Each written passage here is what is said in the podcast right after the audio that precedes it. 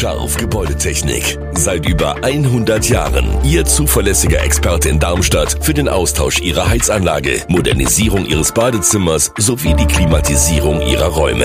Erwarten Sie mehr von uns, als Sie es gewohnt sind. Scharf Gebäudetechnik.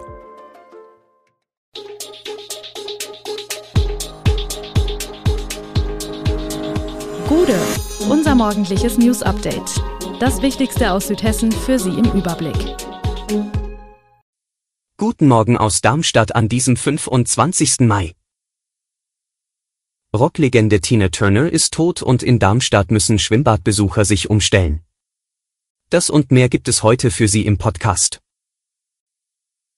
Werfen wir zunächst einen Blick auf das neu eingeführte Bonuskartensystem für Darmstädter Schwimmbäder.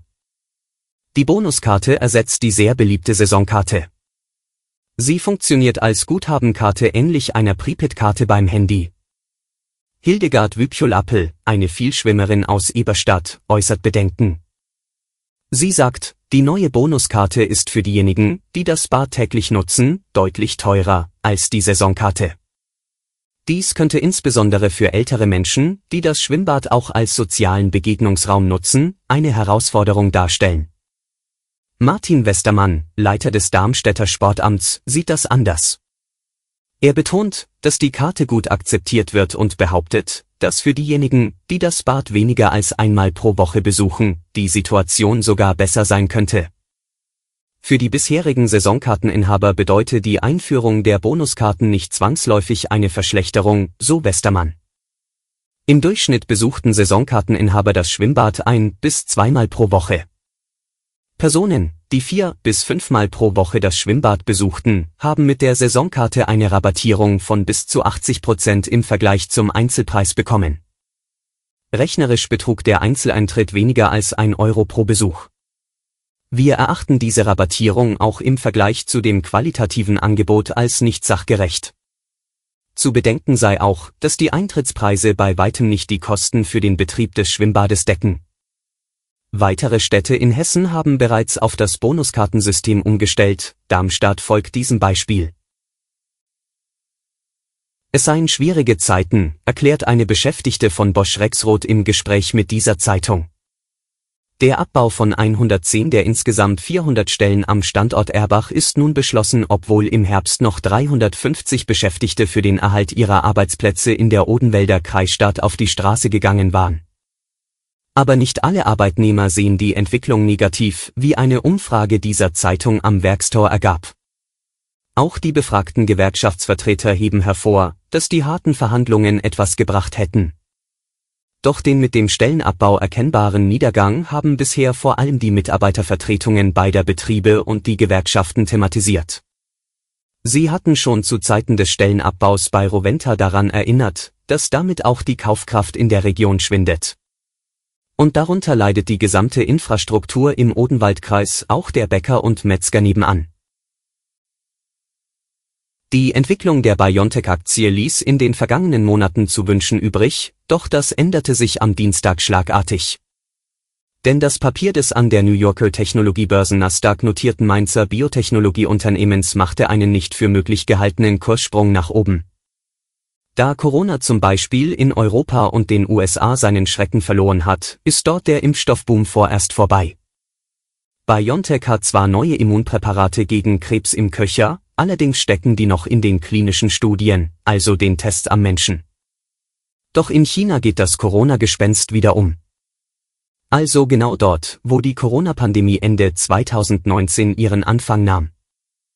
Eine chinesische Nachrichtenwebseite zitierte Chinas obersten Epidemiologen, wonach die zweite Corona-Welle nach dem Ende der strikten Null-Covid-Politik im Dezember vergangenen Jahres voraussichtlich Ende Juni ihren Höhepunkt erreichen werde. Und das mit geschätzten 65 Millionen Infektionen pro Woche. Rocklegende Tina Turner ist tot. Sie starb am Mittwoch im Alter von 83 Jahren nach langer Krankheit in Zürich. Die Queen of Rock, Anne Rowe hat mit ihrer gewaltigen Stimme, gewagten Kostümen, sexy Tanzeinlagen und überschäumender Energie ein Millionenpublikum in Ekstase versetzt. Sie wurde in den 60er und 70er Jahren im Duo mit ihrem damaligen Ehemann Ike Turner bekannt. Später machte Turner alleine weiter. Sie landete zahlreiche Hits und gewann mehrere Musikauszeichnungen. 2021 wurde sie in die Rock'n'Roll Hall of Fame aufgenommen. Nach einer Abschiedstournee 2009 zog sie sich ins Privatleben zurück und zeigte sich nur noch selten in der Öffentlichkeit. Mit ihrem 16 Jahre jüngeren deutschen Partner Erwin Bach lebte sie seit den 90er Jahren am Zürichsee in der Schweiz. Turner hatte Darmkrebs und Nierenversagen. Schauen wir uns die deutsche Fußballliga und den gescheiterten Versuch an, einen neuen Investor an Bord zu holen.